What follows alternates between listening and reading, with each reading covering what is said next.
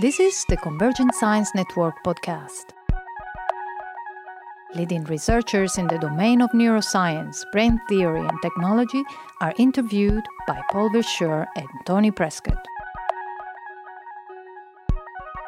Okay, so I'm Paul Verschure with our uh, Barcelona Brain Cognition Technology Summer School here with uh, Hillel Kiel from Case Western University or Reserve University. Sorry, sorry. Well, I, I pronounce it Hillel Chiel, and I'm at Case Western Reserve University. Almost it's, right. It's an amalgam between Case Institute and Western Reserve University, and everybody gets confused by the name, so no okay, problem. I'm not the only one. no, so again, not the only one. welcome, welcome to the Convergent Science Network podcast. And so you were speaking in our in our summer school, and um, for us was a great opportunity because you have been active in this whole domain of say, trying to understand biology uh, at the sort of a system level, and to also bring this together with a very much technology-oriented view and using robots as a way to test theory and so on. That's exactly where we want to be, and you are really one of the, the leading characters in this field. Um, but now, so um, what I thought was really um, very, very impressive in your talk and very useful is you really try to bring this to this list of principles. So where you say, look, Yes. I look at these systems, and here I'm really going to give you principles. Of course, we can argue then about these principles. And we That's- did. That's probably what we will do it again. But I think this is really where we want to go, right? So we want to extract these principles, and and you started fairly simple, with, with well, of course, simple can still be complicated, but rather low low scale, Yes, let's say, uh, exactly. the small scale neuromuscular systems. That's right. So so maybe maybe we should can start a discussion there that you can can try to describe a little bit what, what, what then these key principles are that you found at that level of, of system So- organization. So let me step back and, and say something about the general principles thing. I didn't show this slide, but this is one that actually it's in one of the reviews I wrote in uh, 1997 with my colleague Randy Beer called "The Brain Has a Body," and that's a particularly influential reference. That's probably one of my few citation classics. If you go to Google Scholar, it's got I don't know over 400 citations. For a neurobiologist, that's pretty impressive, unless of course you invented a new technique that everybody's using. And uh, in that, what we presented was the idea that uh, what evolution selects for are not bare brains or particular bodies. It's a coupled system of the brain, the body, and the environment. So brains are embedded and they are embodied within a particular body with a certain biomechanics. And then the agent as a whole, brain body uh, dynamic, has to work in an environment and has to function in that environment. So, what I was essentially doing, sort of, you keyed in correctly, we're looking for general principles, but in many cases, what's in, informing our, our search is that larger framework, this idea of the coupled dynamical systems framework. And one way to look at it is to say, okay, many neurobiologists are. Uh, you'll excuse the expression, they're neurocentrists. For them, if it's not the nervous system, they're not interested. And they think that the most important thing might be discovering a new channel or a particular molecule and stuff like that. And again, I have a lot of respect for the reductionist approach. But from the point of view of this larger framework, what evolution selects for is the entire package. And so a particular channel, well, if it's dysregulated, affects behavior, and then the animal dies, yes. But otherwise, it may just do, it may be one voice in the crowd. Biomechanics is something that many neurobiologists don't focus on because what they find is if they can throw the body away and just get the brain in a dish, they can do all their experiments very quickly. So the question was, what is the role of the biomechanics? And in a sense, that was one of the themes that ran through several of the other issues in the in the in the talk. Though I started with that and focused simply on an unusual biomechanical periphery, and that sort of helps sharpen people's focus. We're, we're used to, if you're a roboticist, you're certainly used to thinking about um, actuators, you're thinking about joint torques, you're thinking about kinematics, you know about the problem of how ill posed it is if you have excess degrees of freedom. But what happens if you're confronted with a completely different body plan? It's all soft. And it has potentially, you know, it can wrap itself in knots. So one of the things that makes that, uh, I think, a nice place to start is it disorients people enough to get them thinking about why might this be, you know, how would you do this? How would you control this? Uh, I know Frank Grasso is going to be talking about cephalopod control and the kinds of things that octopi can do. But even our tongues, or especially our tongues, incredibly flexible devices. Uh, our conversations being, we're using uh, I use the term muscular hydrostats, uh, that was originated by uh, Kier and Smith. And this is uh, this challenges your whole idea of how control works. And the interesting thing was, we initially thought, well, this is going to be incredibly complicated. What we discovered is you actually analyze the mechanics, there are some simplifications that emerge. And then that seemed to me a useful principle to enunciate. That, and again, I take your points very well, that that principle is a typical biology principle. It's not the same as a standard, say, physics principle. In a given context, when you talk about a specific behavior, if you define what the biomechanics does in that context and in that behavior, then you're going to that will simplify enormously the control questions. Right. So can, can you give some examples of this kind of simplification that you get through the biomechanics? So one of the things I talked about um, in the particular model we did of a tongue. So you have this longitudinal muscle uh, that runs down the center of the tongue, and you have a circumferential muscle that wraps around it. You could think of it like, if our listeners are trying to form an image, it might be helpful to think of a hot dog in a bun. Okay, so you have this um, the central muscle, the longitudinal muscle is the hot dog, and the bun is the circumferential muscle. So if the central muscle contracts, what happens is the whole thing gets short and fat because the volume can't change. Now, what's fascinating is this. Again, I'm not going to go through this in any detail, but I showed a little bit of the math in my talk. When the tongue is long, it turns out it has a huge mechanical advantage relative to the circumferential muscle. What that means is for neural control, if I put just a pulse of activation in to the longitudinal muscle, it's going to shorten immediately. And the circumferential muscle, even if it's working very, very hard, will not be able to overcome those forces until the whole tongue has gotten pretty short. So it, it almost drops out of the control picture.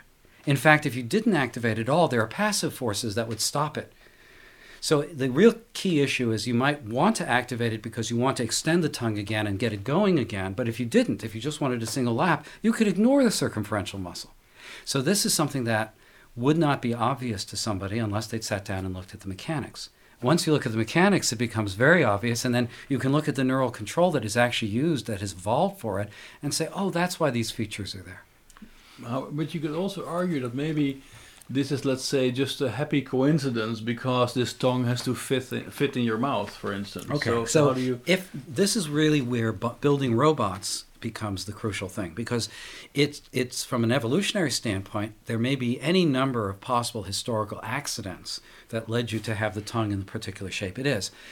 By building the robotic device you can actually say well at least is it physically realistic to say that this phenomena happens in this way and when you do that and you see that it does, as I, I, I, emphasized in my talk, and I have to always emphasize this to anyone who's listening, it doesn't prove that it works that way in biology. You're raising the key question. There may be other contingencies, historical accidents, but it provides a physical argument that at least it's possible. And then there are ways of testing that. Now, we can't run evolution over again unless you deal with like bacteria, which have very, very short generation times. They don't have tongues, so it'd be hard to do it with them. Um, but you can uh, try to create devices like robots, and then you can, either in simulation or in the actual device, you can play with the properties. So you can change where the uh, where the key point of trade-off will be change with the relative mechanical advantage depending on how you set up the materials and the actuation. And then you can see whether the control ideas continue to, to, to be relevant.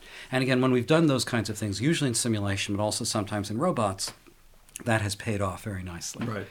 But now, what was interesting with the tongue control is you showed us that when you try to, let's say, generalize the trivial interpretation of the control of the two muscles, you would run into difficulties. So one of the things the animal has to do, of course, is if it's lapping up like what it does insides of eggs, uh, most animals have to worry. First of all, if they're hungry, they, they want to eat quickly, but there's also an evolutionary issue, which is during the time that they're feeding, they may be very good uh, prey items and become someone else's lunch. Mm-hmm. So often you want to eat on the run and then literally get out of there. So, or another animal may come and grab it away. So they need speed. And the problem is, what we found was if we simply tried to do a scale version, a faster scaled version of the inputs that had worked for the tongue lapping that we started with, they did not work properly. They were filtered by both the mechanics and by the low pass filtering of the muscle. And so we had to jigger them in order to get the same frequency behavior at a faster time scale. What's interesting is when we then went and looked at some other data where people have looked not just at lapping but other behaviors in, for example, locomotion you will find if you look at the EMGs, they are simply not scaled versions of one another. You can't get away with doing that. Part of that, probably a large part of that, is the low pass filtering, but the other part is the mechanics. And so it was very nice to realize that, oh, this is not just a problem for getting this model to work, this might be a general principle for where mechanics and neural control have to be kept in mind together. Right, exactly. And that also led you to one of your, if you want, principles uh, more maybe more a behavioral one in terms of timing is everything. Timing is everything, absolutely. Right. And so the there was a very interesting paper. I was actually asked to comment on it that came out in Science about I think six months to nine months ago about cat lapping. I don't know if you saw it, but no, it was actually on the cover of Science. Mm-hmm. And uh, I guess because of the paper I published, they were interested in my comments on it. It was a very nice paper.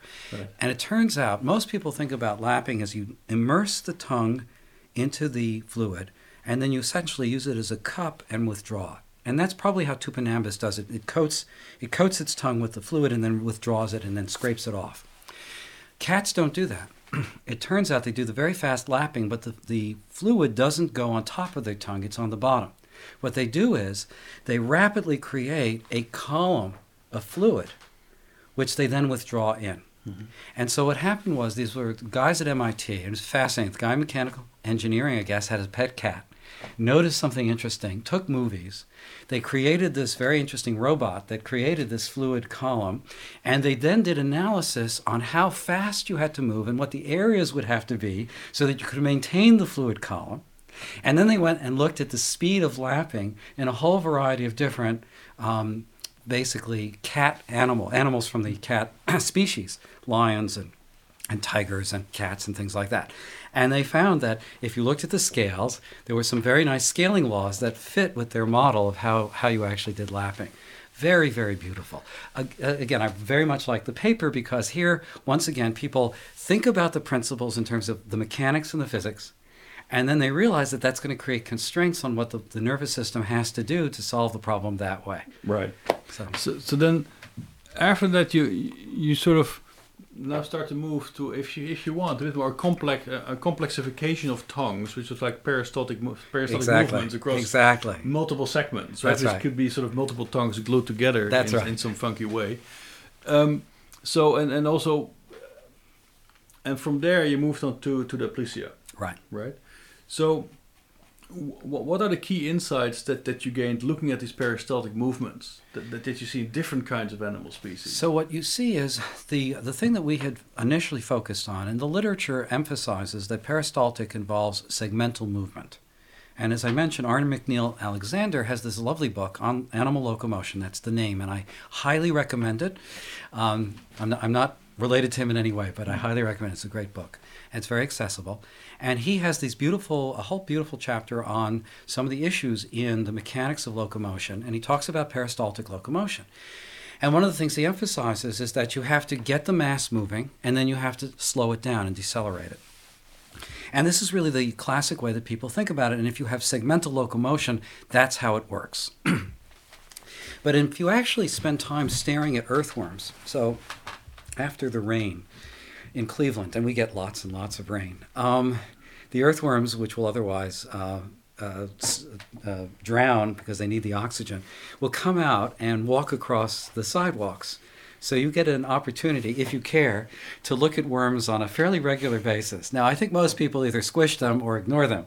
But if you saw me, I will be bending down and actually staring at the worm for an extended period of time. And what you see is there are different regions in the body. It's not a simple movement, actually, but the animal does have this wave of contraction that goes from one end to the other. So, on the one hand, there are clearly segments, you can see them, but you see this wave that's moving, and the wave is very smooth. It's not re- confined to one segment at a time. So, this led us to think about what would happen if we did this uh, analysis at the differential level. What if you took segments and took them down to the level of very, very tiny elements? And that analysis, which uh, again I hope will be coming out within the next few months, ordinarily, when people talk about peristaltic motion, they think of it as rather energetically inefficient and very slow. And this analysis showed that actually that's neither of those are necessarily true. You, if you set it up properly, you can actually keep the center of mass at a constant velocity and of course, there are going to be frictional forces within the body. You don't have to depend on external friction to keep moving, which means that the energies are not due to losses due to frictional contact. Um, and that means that you could probably sustain these movements if you could uh, minimize internal friction for quite a long period of time.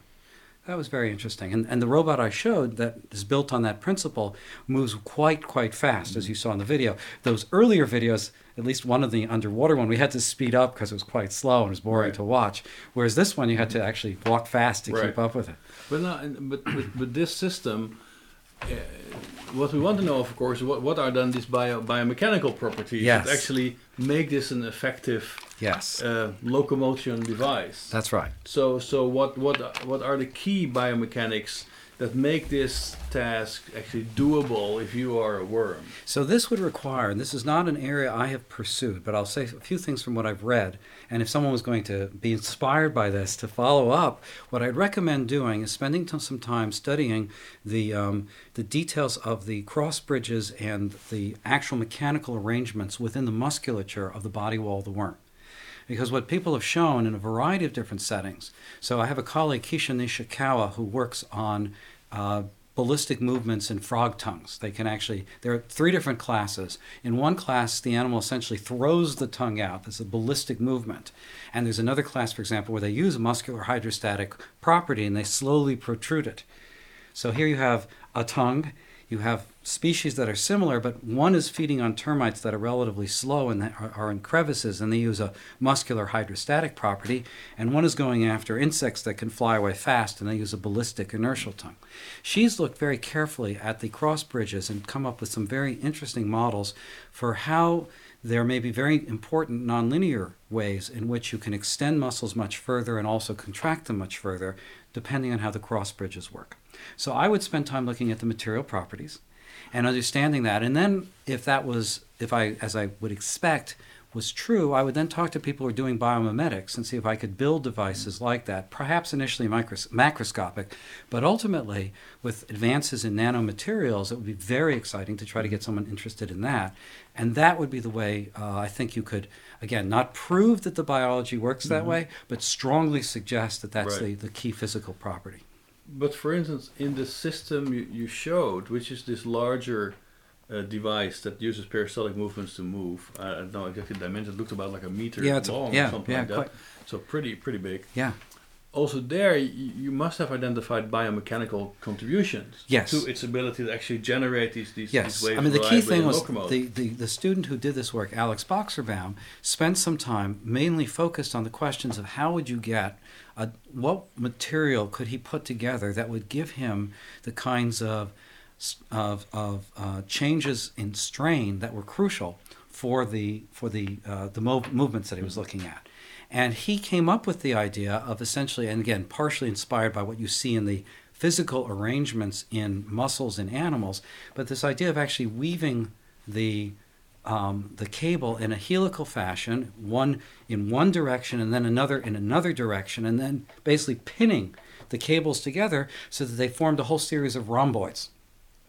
And now, by using these cables within them, again, this is his idea, you could shorten or lengthen different regions of that cable. And because it was now pinned, instead of just shortening, it would pull together and force the others apart causing that expansion in that particular region. Very ingenious on mm-hmm. his part.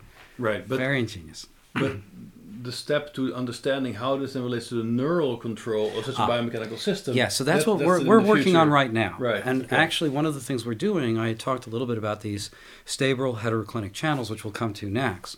And we actually just got funding from the National Science Foundation, myself and my colleague Roger Quinn, to look at this, um, actually trying to put together more of the degrees of freedom of this device with this stable heteroclinic channel network idea to see if we can independently control different degrees of freedom, actuate and independently control them. I don't know if it's going to work. Um, I have a history of saying I think this is true, and then it does actually show itself true. And I have a history of encountering lots of skepticism when I make these claims. So, but I'm also I, I, more than often, more often than not, I'm also wrong. But we can actuate individual parts of the mesh, and we can that thus separately control and activate them. And I think we can get the thing to bend and lift up and actually form curves, mm-hmm. uh, and possibly also negotiate fairly tortuous terrain. It may take us several years, but I, I, think that's all that's all within our grasp. Okay, but then, do you see the the controller that's that's behind that, or the neural control, um, as still reducing this complexity or roughly mapping one to one on the complexity I of think, this morphology? Yeah, yeah, yeah. So I think the issue is this: if I'm trying to create peristaltic waves, unified waves, I actually, and again, in the robot we showed, that's a one degree of freedom device in terms of control because the cam basically allows you to pull on the different um, cables and change their length as it circles, and that's all you need to get the, the peristaltic waves. So, what that suggests is that under certain circumstances, if you're creating waves, a collective contraction of specific elements in sequence will be all you need, and the whole thing will do what you want. Now, if you want precise, careful movements where you're exploring your way through obstacles, and then you're curling around and perhaps pulling something. That's not going to, you're not going to be able to create this nice unified, let's actuate everything in this simple way. You're going to have to do much more complex things. I think the way I think about it is this that when you don't need all the excess degrees of freedom, what much of the neural control does is to try to simplify down those degrees of freedom by appropriate collective activation. Mm-hmm. And when you do need them, they're there. And again, I think the nervous system may use some of the principles I was talking about to fractionate them out and pull out the things that it needs. So the answer, once again, is it will depend on the context in which the thing is being used. And what we're going to move towards is a situation where, and again, this is very nice in terms of the controllers I was talking about, you can gang them together so that they do one thing all at once, but you can fractionate them if necessary so they can map onto finer, much finer detail. Right. So so something you you were you were structuring also in this presentation um, from let's say fairly simple sensor motor systems or uh, skeletal motor systems to more more complex ones, and so after the peristaltic movement. And then this nice uh, proof of concept, if you yes, want, right? Yes, with, your, yes. with your one meter long uh, right. worm. Um, you then brought it to the point that you say, look, but the use of these muscles we should think about in terms of context, and this yes. is an important principle. Yes. And to illustrate that principle, you used also aplysia grasping. Yes. Right. So so so what do you really mean when you say okay, muscles are used in context? Okay. So the example I gave in the talk, let me talk about it a little bit. Um, so it turns out that in our hip, there are certain muscles that act for either I think it's um, uh, moving forward or moving back, depending on where the rest of the hip is. In the uh, in the arm, the brachioradialis is used for uh, if your if your palm is up, this crosses uh, the joint, and it's crucial for turning your palm down. So if you think about the direction of forces, it's going to rotate in one direction. Now, once you have the arm down, the hand down, that same muscle plays a role in rotating the arm back in the opposite direction. So if you look in terms of the torque arm, it actually switches direction, and it can do so in part because of the new condi- the position it, it found, finds itself in. Uh, several people, and this was some years ago, um, using cadaver studies and pulling on different muscles in, in the context of limbs, show that as you move the limb through the workspace, what the muscles did was not a simple relationship and was very complex.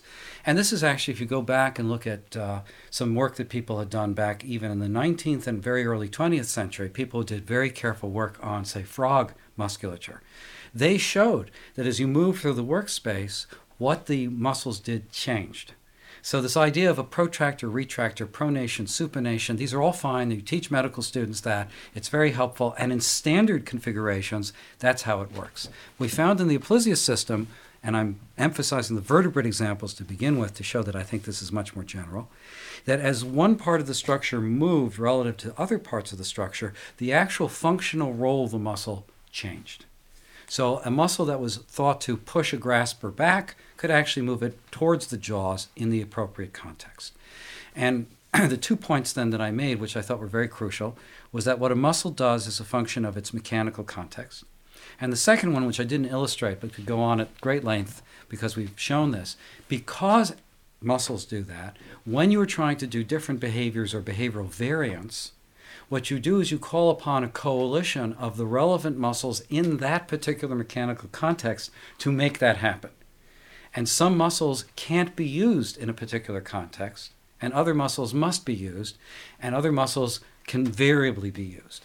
That, so the general principle I stated, which I think is a, a broad truth, is that it's actual coalitions, changing coalitions of muscles are what give rise to multifunctionality. And I think that that's a general principle.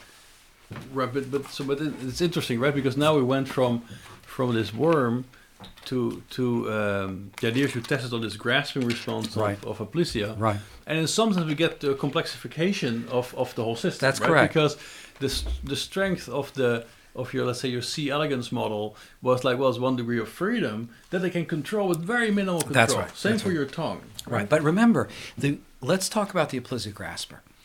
If I showed it to you in all its glory, and if you come to Cleveland, I'll be happy to do so. Or if you invite me and bring me slugs, I'll dissect them out and show them. Um, very complicated. And what you will see is it's a soft tissue structure. And if I poke it or excite it, you'll see all this complex shimmying around that it's capable of, of doing. So even though there are constraints because of its physical nature, it, and it, it's not jello, but it is very flexible. And there are all sorts of different things that the musculature can do. In the analysis that I'm doing, we're really simplifying down to talk about essentially two degrees of freedom, which is opening and closing and protraction and retraction. So again, I didn't give a lecture on aplysia feeding. If you asked me to do that, I would have happily done so. So we've taken this whole complicated structure that has all sorts of different potential degrees of freedoms and maybe 15 or 20 muscles, and we actually think about it and we can show that in terms of the behavior, if you just focus on opening and closing and protraction and retraction, you can create all of the different functions I talk about biting, swallowing, and rejection. By changing the timing, the duration, and the phasing of those key two components, you can get all the different behaviors. So, in fact, we see that as an, enormous simplification. In addition, and again, I didn't have time to talk about this, because the musculature is fairly slow, we can actually, we've done some analysis of the mechanics in detail. We can define what we call neuromechanical equilibrium points. So, for a given pattern of activation in the, in the neural outputs, we can actually predict the trajectory that the musculature will take over the next several, the next several hundreds of milliseconds. And, and we can talk about that as the target the animal is aiming towards. You're dealing with very low mass, um, fairly viscous system, so inertial forces are not in the picture. So it's elastic and and visco, viscal, uh, viscous forces. Viscous, yes. Yeah, so velocity dependent forces as well as position dependent forces. So not so much mass dependent forces.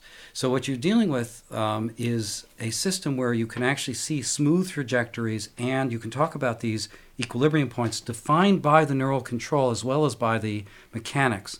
And that it provides also a huge simplification for thinking about where is the nervous system trying to push the whole the properties of the system from one set to another. So even though it's a much higher dimensional system, this idea of understanding the mechanics properly and analyzing it properly and taking the muscular hydrostatic properties and using that to see where is the system going, how to analyze it, has led to simplification. But it is a more complicated system, so it doesn't simplify down quite as much as the original, the, the one I started with. Right, but the question that this raises is that okay, but now what are the implications on neural control, right? And how does the biomechanics actually constrain that and make it solvable? Because in some sense, isn't this sort of a restatement of the Bernstein problem in some sense? Because Yeah. you say, look, I have, I have many different ways to perform a movement. Yeah, right? So in exactly. sense, Well, he, he, he pointed out two different things. First of all, he talked about the invariance of the motor field. And I think this is still something we do not understand. I can learn to sign my name with under a microscope or with a paintbrush against the side of a, a, a, a, barn. And I'm going to be, in one case, using a very, very tiny set of muscles. In The other case, I'm going to be running with my entire body. And the signature will look the same. So he identified early on this notion of motor invariance that I think is still a very deep question that has not really been properly addressed. Part of the reason I'm so excited about the neuromechanical equilibrium points in the slow system, I know about equilibrium points, the fast system, and all the debates in that area. I am agnostic about that, and I've seen the debates pro and con. But in my system, which is much slower, where I think we can uh, much more easily make the argument and then show data for it, um, I think this is an incredibly powerful organizing principle. Uh, the point that Bernstein was making, though, was he doesn't ever use the term curse of dimensionality. And he doesn't ever, in his book, at least as I've read it, say degrees of excess degrees of freedom are a problem. What he talks about is how that they are sculpted into these biodynamic waves that give you this patterning, and that when uh, individuals go through the lifespan, you see these these pattern movements that change over age, or if someone has a as a, a, wooden leg that they have to use as a prosthetic, how they incorporated it into the biodynamic waves. He had this vision of an internal dynamics that was mapped onto those degrees of freedom and that provided some kind of unification and simplification of their control. Mm-hmm. So I've been very influenced by that. I think, and okay. so if I'm restating something that Bernstein said, mm-hmm. you've just complimented. no, no, look, but this is what it sounds like a little bit. But this is, but what, what I'm looking for is then in sort of okay, we have, we have all these possible combinations, or different, if you want now, skeletal motor contexts in which a muscle can act. On the one hand, you have your biomechanical constraints that will limit this in some sense. Right. But now the question is, how does your neural control now tune itself to then these let's say valid combinations right? This valid right, set right, right, right. Of, of muscle combinations. So you're you're asking a very interesting question. So this actually would jump me to the end of the talk and the question of initial conditions. So let me let me spell this out. So i have a colleague at case her name is lynn landmesser and she's been studying the early development of the nervous system especially the spinal cord for many many years. One of the things that she has discovered is that well before birth there are spontaneous patterns that start in the nervous system in the spinal cord and so prior to having wired up, this is before motor neurons make contact with the periphery. Regular dynamic patterns are established. Once contact is made, there are trophic factors that allow the size of the musculature to map back onto the nervous system and increase, for example, proliferation. So a larger periphery will generate more motor neurons but in also not just in terms of numbers, in terms of the dynamics. Once there is contact, uh, another investigator who's studied um, chicks before hatching, Anne Bekoff, has shown that there are spontaneous movements that and so again, any any mother will tell you about the fetal kicking and stuff like that.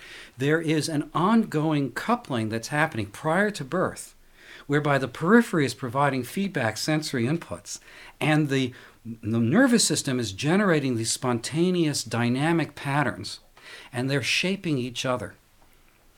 And that's what you have to start with when you are born. So you're not starting with a tabula rasa. And an infant doesn't lie there passive and immobile. It's already moving things around. And then, I mean, this is like a major, major breakthrough for my kids. When you can finally get the thumb into the mouth reliably and keep it there, that's like amazing.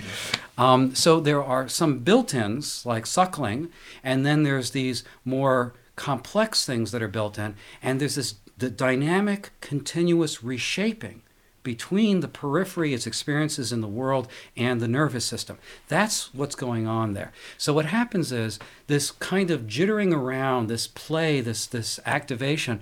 This is the dynamic way you tune that system, so the nervous system knows about the degrees of freedom that are out there. And it takes advantage of as many of them as it needs to.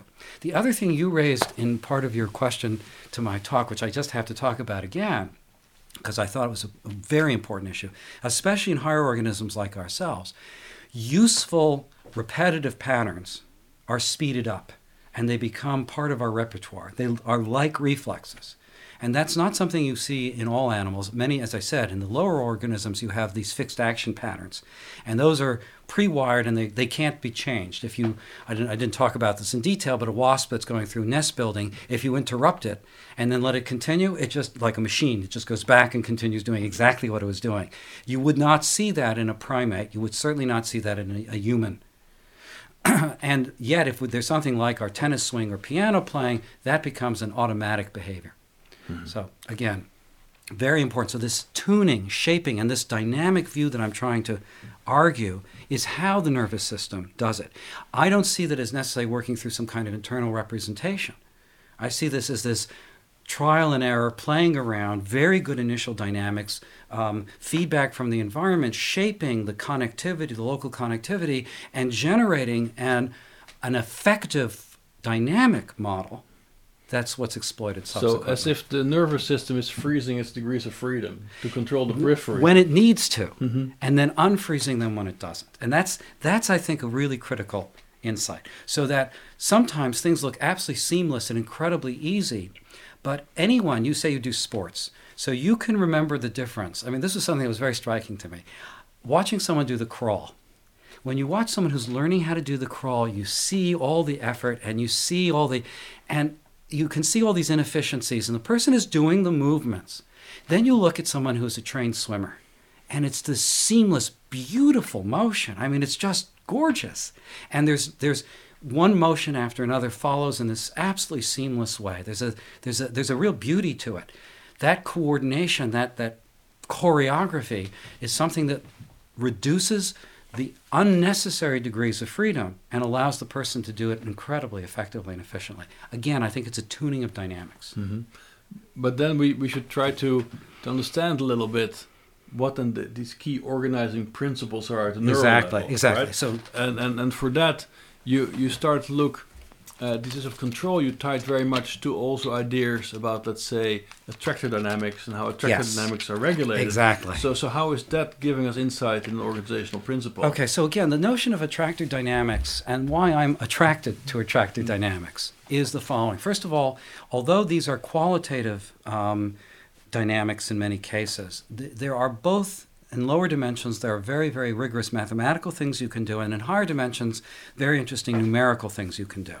And what's again interesting is that you don't need to have representations internally to get very complex behavior, and you get smoothness and robustness and the ability to handle noise and perturbations essentially for free. You don't have to put in all of that. You don't have to plan for the ex- the combinational uh, complexity explosion that's going to happen if you have to deal with all the possible different cases. That comes for free. So attractor dynamics is inherently robust to perturbation. That's why we call it an attractor.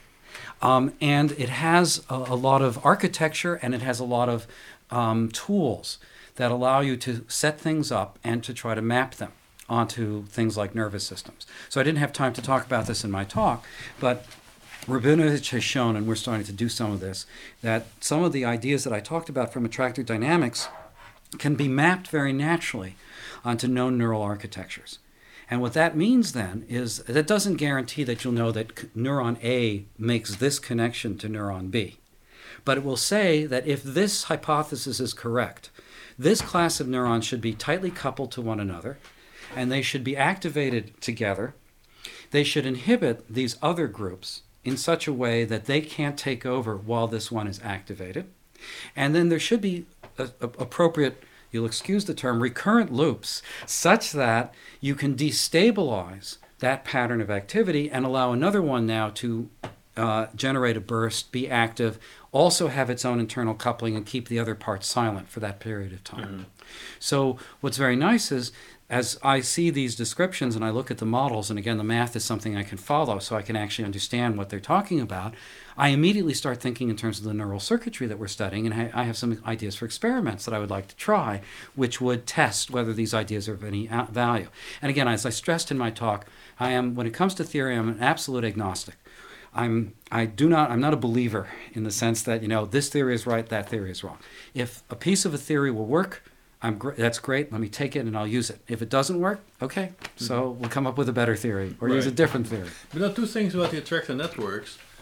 Um, so on the one hand, uh, it could also possibly mislead you because maybe an attractor that, that, that you observe at some at some level of the state space of this organism, because it's up to you at what level you describe it. Right, right. Right? These attractors might be some mixture of neural states and biomechanics. That's right. And in, and in some But sense, no, but in some sense, this Uh, So you want to tease these factors apart. Well, that's But the now they start to become because, as you said yourself, you then interpret your attractor in terms of some recurrent neural structure. Okay, so the interesting point that you're raising is this, and this this is something that came up in the second talk, which we may get to or not. I just found that really inspiring.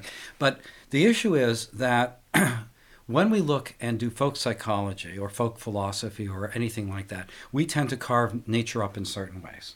So the elements are earth, air, fire, and water, right? Because that's what we see. But then, as science progresses, we begin to discover that that's actually not how nature is carved up at all. But we, that doesn't lead us to abandon the notion that there might be elements. It just requires us to rigorously refine what we mean by that and then come up with good operational definitions for what is an element, what's a molecule, and what's, what's not. Similarly, it seems to me that the formulation of the neuromechanical equilibrium point hypothesis, that again I didn't talk about in my talk, but is something we're actively working with, may or may not carve nature at its joints. We don't know. But it's an organizing principle that allows us to look at the bursts of activity that come out of the nervous system and the musculature that's active at a particular time and say, ah, we can make a good prediction as to where this is going to go next. Now, one thing that illustrates the likelihood that this is going to work is the following. Um, and again, this is very qualitative, and I immediately admit that. But my students um, set up the animals and they have them instrumented so that they're recording from that key muscle I talked about that pushes the grasper forward and these three motor neurons. I walk in and I don't look at the animal, I look at the recordings. I say, oh, it's biting. And, she, and my student says, yeah, you're right.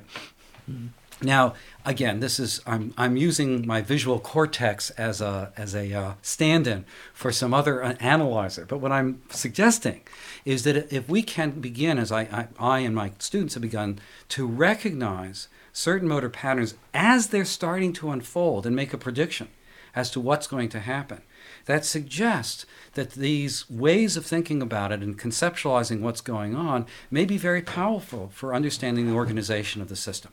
They may be artificial impositions that we've created that have nothing to do with nature. At least being aware of that is the basis for going in and probing the system to try to show that you're wrong. And so that's one of the things that we make a lot of effort to do. So um, if if the systems actually do have a mix of the neural and mechanical, and that is actually what's going on, then if we find in the nervous system attractor dynamics which mix those two appropriately, again, it's not a proof; it's very suggestive. The key point that you're getting at, which I'm very, I take very strongly, and is again, I'm hoping to press this forward, depends on resources and depends on students, would be to disrupt the system in predictive ways and show that if I take out a particular key interneuron that is supposed to instantiate what I'm arguing is one of these attractors, and I prematurely turn it off, or I turn on another which ordinarily would be inhibited, I can predict what that perturbation is likely to do based on the attractor dynamics and show that the behavioral changes are similar. Now, that's still not a complete proof, but it becomes a much more, it's a much stronger sense that yes, the way I manipulate the system and modify it is reflecting what's going on. It's not just a useful summary for the way I think about it, it might actually be what how the system itself is built. Right. But this is an also an important point here because in your in your modeling, in the end uh, of these of these attractor dynamics, um, what we looked at in the end wa- was some sort of recurrently coupled network where you both had sort of self excitation and then full lateral excitation Right, right, in right. the network, and then the obvious question that then uh, I also pose is of course well but but why would I believe that that reflects let's say the nervous system of aplysia right And for that don't we need to impose a, a few more constraints that, that relate Right, to the so- physiology the anatomy And again, again, I didn't have time to talk about this. There's been, as I mentioned, uh, now about uh, nearly it's three and a half decades of work. I mean, Ir- Irving started focusing on Aplysia feeding. His first publication was 1974, but he'd started doing that a year or two beforehand. So it may be nearly um, four decades actually. And uh, as I said, we have about 200 or so of the elements. Now, each of the in the controller for the um, feeding apparatus is what's called the buccal ganglia. It's an organization. It's a it's a collection of nerve cells. They're two uh, paired ganglia, and in those there are about a thousand nerve cells each. About uh, 150 of them are motor neurons, some tens of them are key interneurons, and the rest of them are sensory neurons. We know many of the motor neurons, we so know some of the interneurons, we know relatively few, but at least a few of the sensory neurons. And we've mapped a lot of the connections. So when I talk about recurrent neural networks, we can show that this neuron actually not only inhibits this, it excites that, and that one comes back, and after a delay can inhibit that one or excite that one. So we see huge numbers of loops that are based on binary recordings from the nerve cells. But still, in these loops, you would have very characteristic transduction delays that you might not capture in these models because these models, in that sense, are more uniform. Well, the interesting issue, though, is remember that for the real nervous system, it still has to deal with the low pass filtering of the musculature, the real musculature. Mm-hmm. So, what's going to happen is some of the fast phenomena, which are important for the dynamics of the nervous system unfolding in detail, are going to be lost when you push them through the periphery because the periphery is only going to be getting a low pass filtered version of that.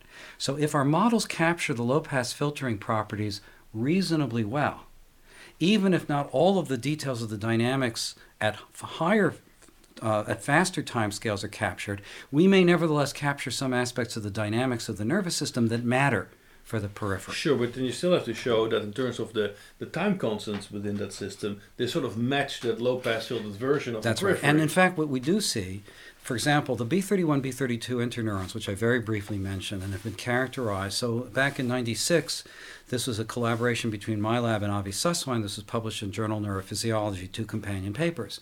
These, uh, these neurons generate plateau like potentials. So when they get turned on, they actually fire for an extended period of time. And their axons go out to the periphery and they activate the grasper's protractor muscle, the I2 muscle.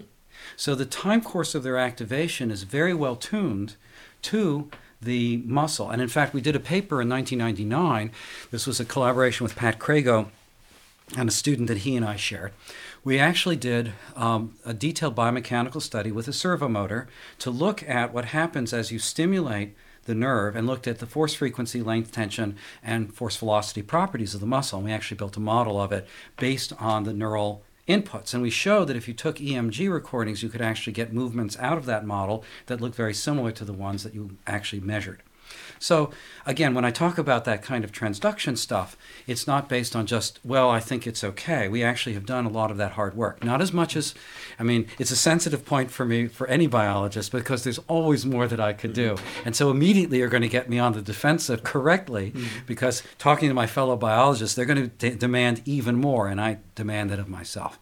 But we have gone quite a far mm-hmm. ways to argue uh, that the things that we're seeing are right. So, for example, one of the things we found, which is quite interesting, if you look at the uh, force frequency relationship, if the neuron fires at 6 hertz or 5 hertz, very little happens in the muscle.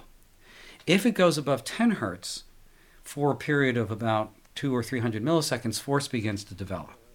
And that was just something we found from actual doing the stimulation. Now you look in the animal or you look on the, the muscle and you look at its activation pattern, and lo and behold, when protraction is occurring, it goes on very intensely above that frequency for that period of time at least. And what we also showed was that if you increase the duration of the activation, you can increase the force the muscle generates. It's very mm-hmm. sensitive to that. So yeah, we we are very sensitive to those issues, and our system is sensitive to those issues. Right, but but but you do agree that that's sort of right now in the future, right? To to match then these ideas about. Well, what I'm saying networks. is that for this one particular example, this one muscle and this particular set of interneurons, we actually have done the matching, Clear. and it matches well. Right. So Understood. does that tell me that the rest of it matches? Of course not. I take your point very mm-hmm. strongly.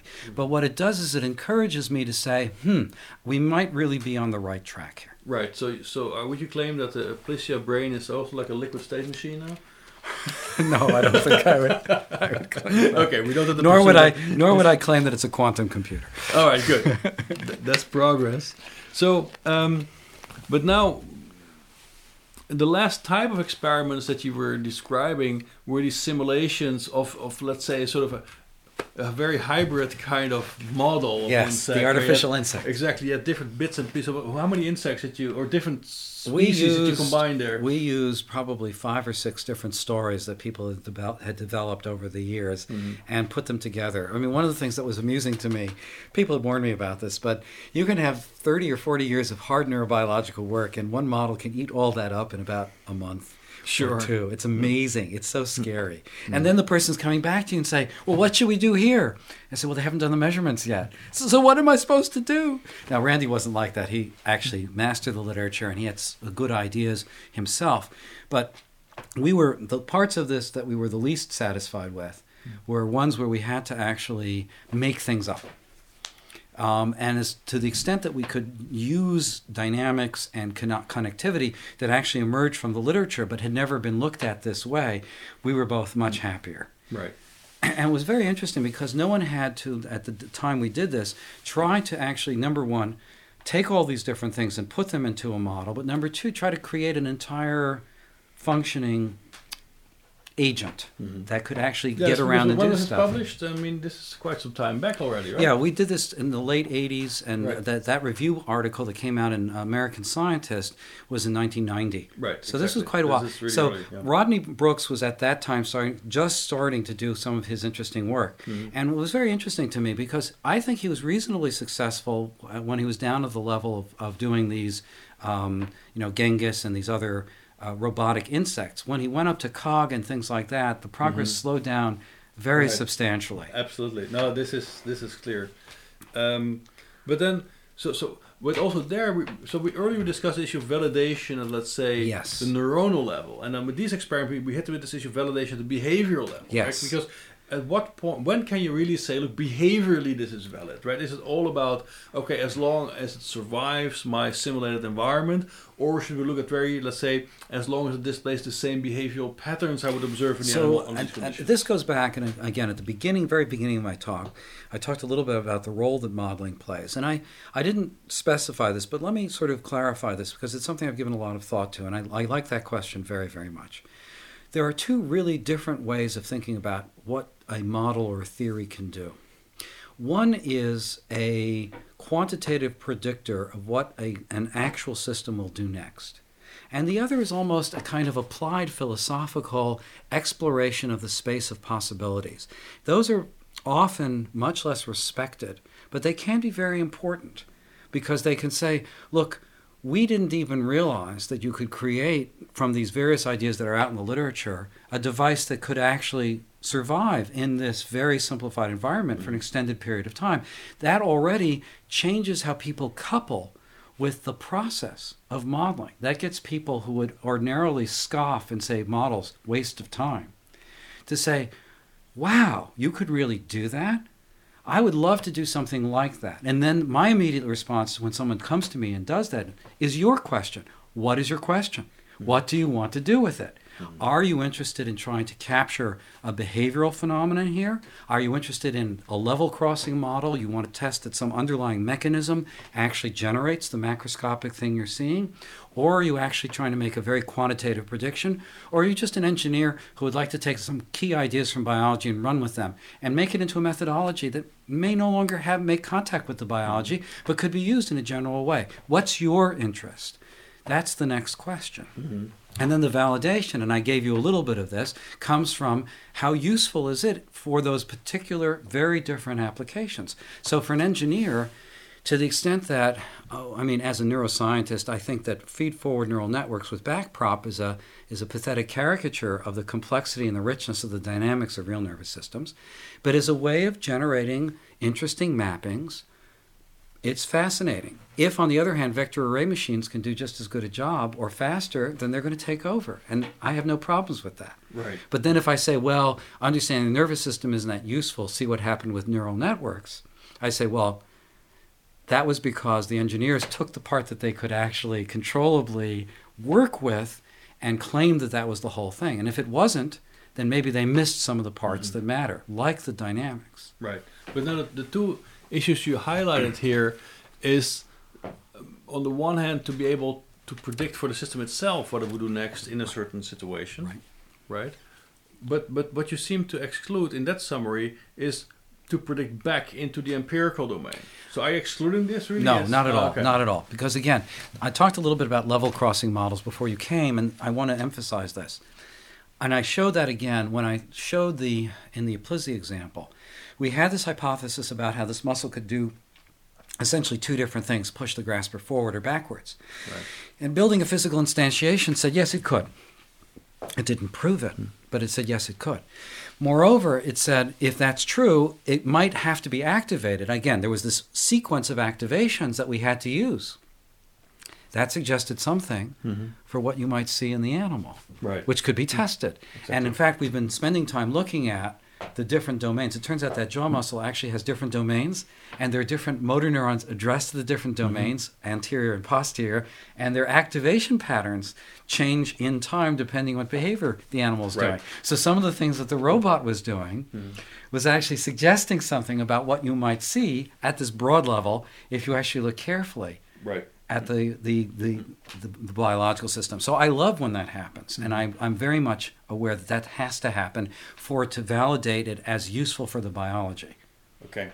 But then for, for, for the different models you, you described, which of these comes the closest to actually satisfying all these different levels of constraints? Well, I think the, now? the argument I was making about stable heteroclinic channels and the possibility of mapping that onto neural architectures. Now, the reason I'm so excited about that, of course, is we haven't done all the hard tests. So I can pretend in my mind that it all works. Yeah. Um, but my sense is that that could actually be a way of breaking open these problems, and especially in systems where you are trying to generate a stable pattern of activation of some n- number of elements. Because again, the low pass filtering of the periphery is an enormous opportunity to simplify. Because what it means is that really, really fast transient changes are going to all be filtered out so that you're going to have to maintain state in the nervous system for long enough for that message to get out and have an impact on the periphery. And that means that some neurons are going to go into saturation, others are going to be uh, off, and they're going to, that's going to happen for hundreds of milliseconds. So that then means that you can define, it's a little artificial, but you can define stable patterns in the nervous system and look for the mechanisms that generate them. Mhm. And that's Right. the thing that we would then be looking for, and that would be corresponding to these various attractors Mhm. that we talked about. Right. So that's that's I think kind of exciting. Yes, absolutely. So then to, in the end, when we also try to make this this this step towards engineering, you highlighted, uh, if you want, four principles that you felt. Look, if you if you want to talk about biomimetic engineering or biologically based engineering, Right. then then what you have to think about is evolution, learning, development, and initial conditions. Yes. Right. So why are these now the four key principles you would like to generalize Okay, into so- engineering? All right. So let me go through them, and I, that's a wonderful question. Uh, engineering, design, um, and then there's manufacturing, then there's control, and then there's history. Think those are the four things. So if we look at uh, cars, so there's a in Cleveland there's the Auto Aviation uh, Museum because Cleveland was actually people forget this one of the birthplaces of various different kinds of automobile companies, um, and um, uh, the initial version uh, of cars is really a horseless buggy. They look exactly like buggies did in the late 19th century, and there's a motor in front. And that's what they look like. They, they don't look at all like what we think of as cars. It took some time for people to free themselves from that. Now, to some extent, engineers, because of the desire to create disruptive technologies, are very into this idea of coming up with something completely new. So, one of the things you're doing to take notes is an iPad, which I think is a beautiful example of disruptive technology. People had come up with various tablet architectures, and none of them had this sort of seamless integration and this way of doing media and this way of really just beau- beautifully, elegantly putting all the different things together. And so this is displacing and it's defining a whole new market. So there's an enormous press for that in engineering.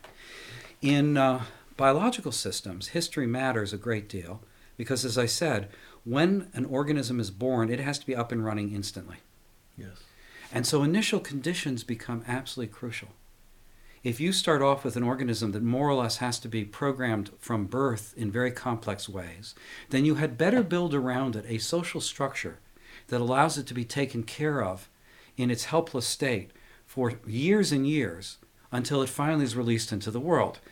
human infants fall into that category. But if you're an insect, you don't have that luxury. You get up out of the egg and you walk away. And when you molt, you go someplace, you're still for a while, and then you discard your old body and walk away from, from it and immediately start doing things. You don't have the luxury to relearn how to do various things. It just has to work. Right. Okay? So that's why it's stressed initial conditions. And that initial conditions also, I wanted to, that, that really dovetails with all the other things. What the tendency among engineers, and I completely understand that having done some engineering myself, you want to come up with this really brilliant idea, and then you want it to be a design principle. And so you have your hammer, and everything is going to be a nail. Mm-hmm. Okay, so if you are a control theorist, then everything is going to put in the rubric of control theory. If you're an information theorist, everything can be stated in terms of information theory. If you realize the power of Kalman, Kalman filters, then everything is going to be done using a Kalman filter, etc., etc., etc. But biological systems, the initial conditions is just an example of how much history matters. Evolution, which is not a design process of the sort that engineers are used to, is one that builds on what already exists. It's canalized by all the things that have happened beforehand. And it basically is a proof of principle system for design.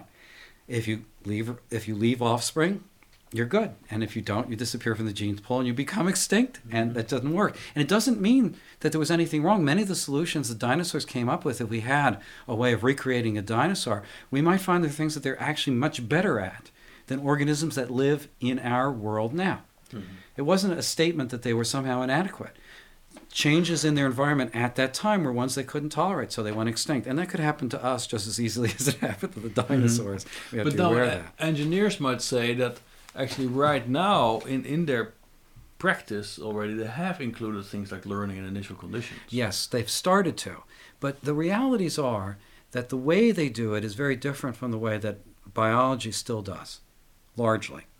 And again, this goes back to the when I talked earlier about the wiring up of the nervous system, the early nervous system. So what happens? So you have over evolutionary time, you have a genetic code that then gives rise to a exponentially cascading process that takes one fertilized cell into I mentioned trillions of cells that are precisely organized and the plasticity that allow the development to unfold because there are all these local rules that allow the system to wire itself up. They're gradients, they're local cues. And so this whole system is not based on some central organizer that looks from the top and says, you go over here and you go over there. The system is building these cues as it's unfolding and generating new cues that help the next stage of unfolding. It's really amazing, and people have really not wrapped their minds around right. it, either in biology fully, or in modeling, or in engineering. And I see that as a total frontier that we could do amazing things right. with. And that's also what, to which you apply, let's say, your Swiss Army knife metaphor, right? Precisely. Mm-hmm. What we would do, and I have no complaints about this. I write code because I program, and I loved it. I mean, it's enormous fun. You are the god of your own world. You can make anything happen. But if you're a good coder, you are trained or you learn very quickly. You don't want self modifying code. That's a bad thing.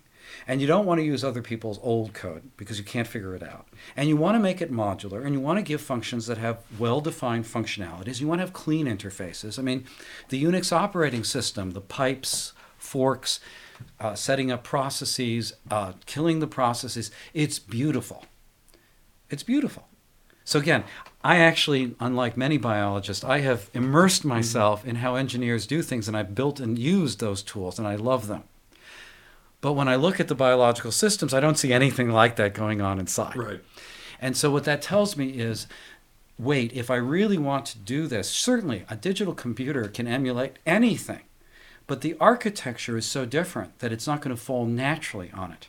Mm-hmm. And I'm going to be fighting with it, and I'm going to run into all these computational bottlenecks because I don't even have an architecture that's massively parallel, asynchronous, mm-hmm. and even though it's much slower, can do all of this stuff just naturally. And that's what I have in the nervous system. Mm-hmm.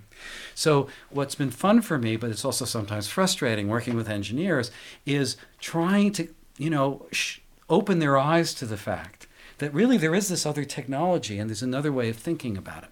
So, why engineers do what they do is something that completely makes sense to me, and I don't want to encourage them not to do that. I want them to explore, take forays into, be willing to take risks, and try thinking about things really in a different way. And that's where immersing yourself in the biology and spending time with someone who, like myself, really cares about talking to engineers, knows math, actually enjoys these kinds of conversations is a valuable exercise. One of the things I've done in the past with other engineers who've approached me, so I will sit down with, for example, molecular biology of the cell and work through the chapter on development with someone who is interested in that. And it blows their mind. But having a guide, it really is like, you know, I think of the Aeneid. You really need to have your Virgil. You need to have someone with a lamp guiding you through all the acronyms and all the, the, the all this sort of stuff. Okay. Because Excellent. without that, Mhm. uh, it becomes almost impossible to, Right. to understand what's going on. So now to, to, to get to the finish line, Yes. two questions. So, so on the one, if, if I now want to exercise this sort of Bernstein invariance of motor control, and paint on the wall of, of the campus here this one law that we should apply to biomimetic understanding Right. of biology and technology. Right. So this is the Hillel Chiel's law. Right. Right. What's the one law? What's it got to write there? Pay attention to the biology. Okay, pay attention to biology, and then, um, But I would say to the biologist, that's the, the, the law for the engineers. right, And from the point of view of the, for the biologist, I, I paint on the other wall, yeah, um, focus on the principles. okay, Because the difficulty you have when you come to most standard biology talks, even I have difficulty with this because I think differently than Mm. many biologists. I like math. I like abstraction. I'm not focused about you know one detail after another. They just bury you in details. They love the details. They can't get enough of the details. So you're sitting there going, they got all these names and they've got all these structures and they have all these details. What matters? Please. Mhm. And the answer is part of the reason it's so difficult to answer that is they don't know for sure because it may depend on context. But if you're focused on trying to articulate principles, if you think about the principles as a biologist and if you pay attention to the biology as an engineer, I think you could make enormous advances in the next decade or Right. two. okay. But now if, I'm, if I have less patience than a whole decade, and I want to go visit you five years from now, Yes. and I want to say, okay, in 2011 you made this one prediction, and Right. today I'm checking whether it actually came out or not. Right, right, right. What's this one prediction that you're most enthusiastic about today? Um, I would I would go with the stable heteroclinic channels as something that I hope within five years we have some more evidence that they might be relevant to how the system works. That would be the one I would go for, in terms of my personal work, because that's something I have control over, and I, I see the experiments I would do. In terms of fields as a whole, there I, I, I have less. I'm less sanguine. There are rare, rare places where people are trying to get biologists who actually do good biology to talk to engineers who do good engineering. There are a few places. I would hope in five years a few of them have had some hits and have gotten other groups to say, oh, wait, you mean a collaboration between a biologist and an engineer is not just that we get money together, we talk once every six months or a year, and then we get more money together? You mean we actually have to talk to each other on a daily basis? And I would like to see more of that happening because if we saw more of that happening, some of the things I was pointing to, like focusing on development, like trying to come up with plasticity that affects global dynamics, really, that's going to take an interdisciplinary, cross disciplinary effort. It's going to take the minds, the best minds of people who really are working. They're in the trenches, uh, in the biologi- biological systems, and they're in the trenches building engineered systems, really working together and coming back and forth with each other. And again, I've been doing this for years with different colleagues, and it's been enormous fun. But it's the reason I've accomplished what I've accomplished. That constant willingness to go out of your immediate comfort area and to start to talk someone else's language and to see the world through their, their eyes and to recognize that that's the way you have to try to take what you're learning and help them see it that way. That's, I think, where the most productive things are going to happen over the next five years. Excellent. So, Seal. Chiel, thank you very much it. for this conversation. It's a pleasure. Pleasure. Thank you. Sure. The CSN podcast was produced by the Convergent Science Network of Biomimetics and Biohybrid Systems, a project funded by the European Seventh Research Framework Programme. For more interviews, recorded lectures, or upcoming conferences in the field of biomimetics and biohybrid systems, go to csnnetwork.eu. And thank you for listening.